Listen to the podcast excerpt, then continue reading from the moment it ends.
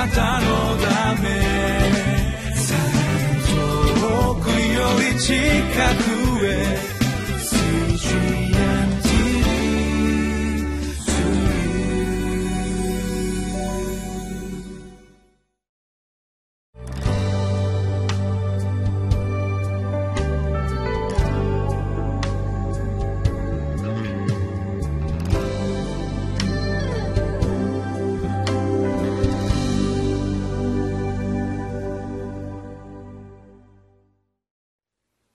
皆さんこんにちは。今日は誠実です。共に御言葉を学びながら主を礼拝してまいりましょう。本日の聖書箇所は信玄の12章1節から23節です。タイトルは「正しいものと悪者の違いはその心から生じます」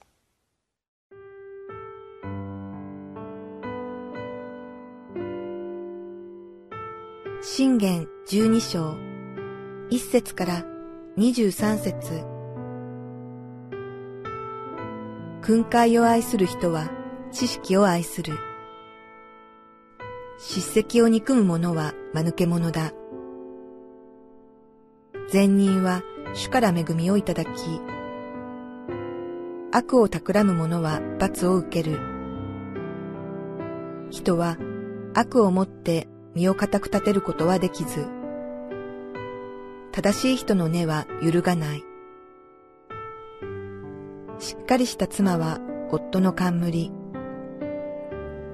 恥をもたらす妻は夫の骨の中の腐れのようだ。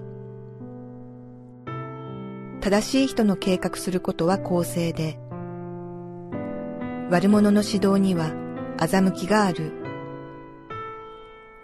悪者の言葉は血に飢えている。しかし、正しい者の口は彼らを救い出す。悪者は覆されていなくなる。しかし、正しい者の家は立ち続ける。人はその思慮深さによって褒められ、心のねじけた者は蔑まれる。身分の低い人で職を持っている者は、高ぶっている人で職に乏しい者に勝る。正しい者は自分の家畜の命に気を配る。悪者の憐れみは残忍である。自分の畑を耕す者は食料に飽きたり、虚しいものを追い求める者は白にかける。悪者は悪の網を張るのを好み、正しい者の根は目を出す。悪人は唇で背きの罪を犯して罠にかかる。しかし、正しい者は苦しみを免れる。人はその口の実によって良いものに満ち足りる。人の手の働きはその人に報いを与える。愚か者は自分の道を正しいと思う。しかし、知恵のある者は忠告を聞き入れる。愚か者は自分の怒りをすぐ表す。利口な者は恥ずかしめを受けても黙っている。真実の申し立てをする人は正しいことを告げ、偽りの証人は欺き事を告げる。軽率に話して人を剣で刺すような者がいる。しかし、知恵のある人の舌は人を癒す。真実の唇はいつまでも固く立つ。偽りの下は瞬きの間だけ。悪を企む者の心には欺きがあり、平和を図る人には喜びがある。正しい者は何の災害にも合わない。悪者は災いで満たされる。偽りの唇は主に意味嫌われる。真実を行う者は主に喜ばれる。利口な者は知識を隠し、愚かな者は自分の愚かさを言いふらす。今日も引き続き信玄を学んでいきましょう。今日は特に、えー、悪者と正しいものとの対比というものを見ていきたいと思います。12世の一節訓戒を愛する人は知識を愛する。叱責を憎む者は間抜け者だ。私たちはできれば訓戒とか叱責っていうのはあまり聞きたくありません。しかしそれを聞く耳を持つ人が成長していける人なのです。2節善人は主から恵みをいただき悪を企む者は罰を受ける。善人は主からの恵みを期待しなければなりません。悪人は死の裁きに委ねなければならないのです。3節。人は悪をもって身を固く立てることはできず正しい人の根は揺るがない。悪をもって成功するのはほんのひとときだけです。正しく生きるならばしっかりと根を張った生き方というものができるのです。4節。しっかりした妻は夫の冠。恥をもたらす妻は夫の骨の中の腐れのようだ。夫にとってしっかりとした妻ほど素晴らしいものはありません。そしてまたその反対のことも言えるのです。5節。正しい人の計画することは公正で悪者の指導には欺きがある、まあ、人が立てる計画というものにはその人の人格が現れてきます。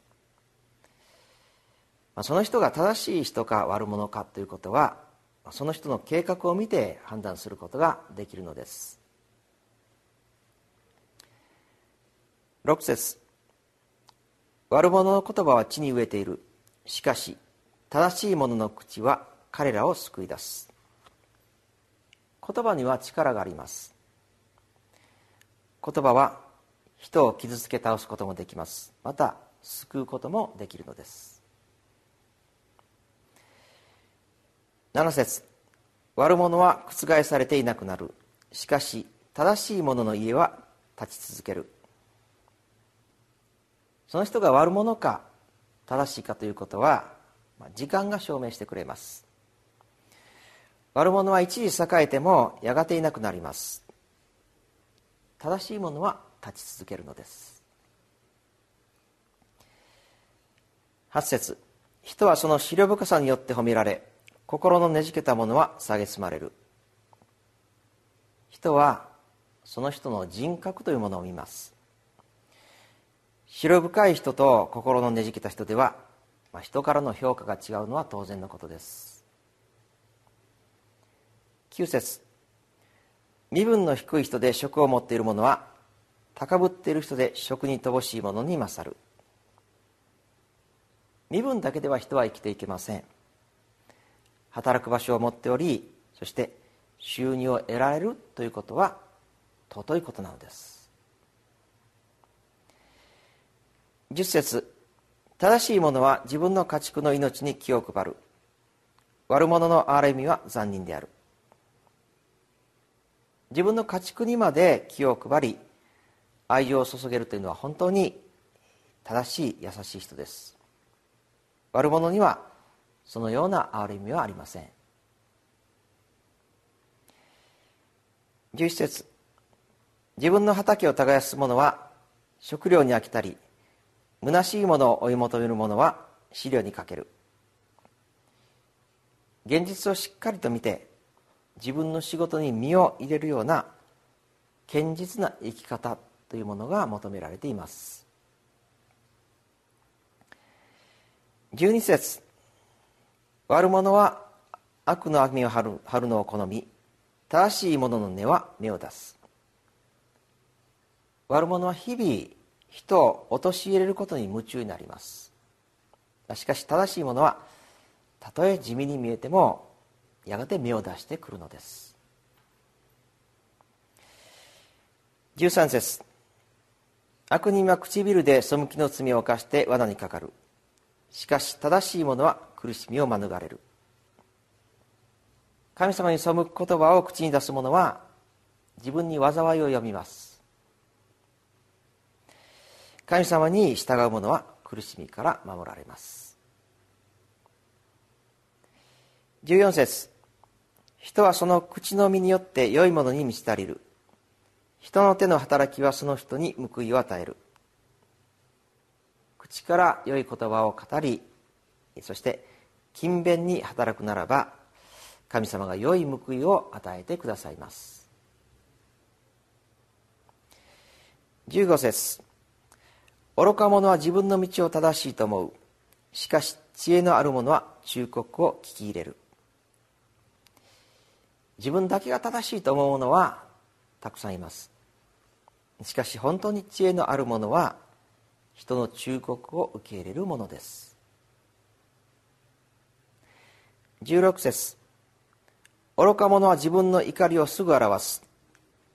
利口な者は恥ずかしみを受けても黙っている。私たちはこの怒りについて注意深くあるべきです。ヤコブの一章二十節。人の怒りは神の義を実現するものではありません。17節。真実の申し立てをする人は正しいことを告げ偽りの証人は欺きことを告げる。真実を語るか嘘を語るか。言葉がその人の本質を証明しているのです。18節。軽率に話して人を剣で刺すような者がいる。しかし知恵のある人の舌は人を癒す。言葉は時に軽率に口から出ます。しかしそれは人を刺すほどの力があるのです。そして言葉の傷を癒すのもまた言葉なのです。19節真実の唇はいつまでも固く立つ。偽りの下はまばたきの間だけ。偽りというのは一時的に効果があります。しかし真実に比べるならばその効果は一瞬でしかないのです。20節悪を企む者の心には欺きがあり平和を図る人には喜びがある。悪を企んでも心に喜びはありません。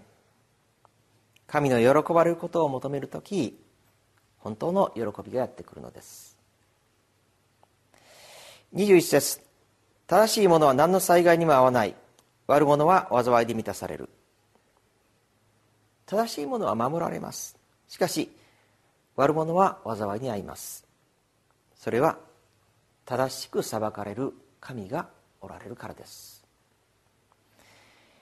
22節偽りの唇は主に忌み嫌われる。真実を行う者は主に喜ばれる。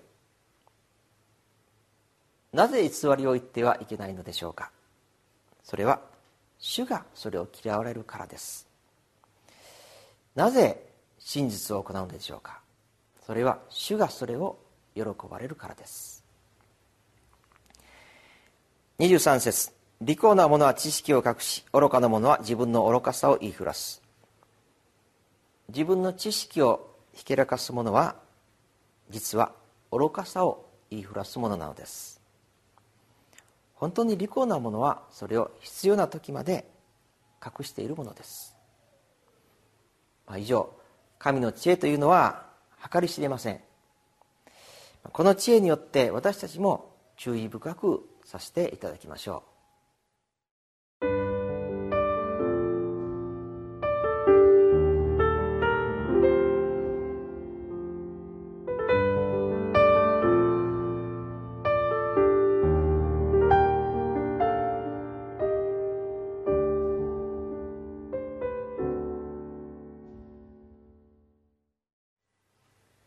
ちも神様の計り知れない知恵をいただいてまいりましょう。お祈りいたします。愛する神様感謝いたします。あなたは私たちに知恵ある生き方を願っておられます。そして本当にあなたの喜ばれることを私たちがその知恵に従って行うことができますように。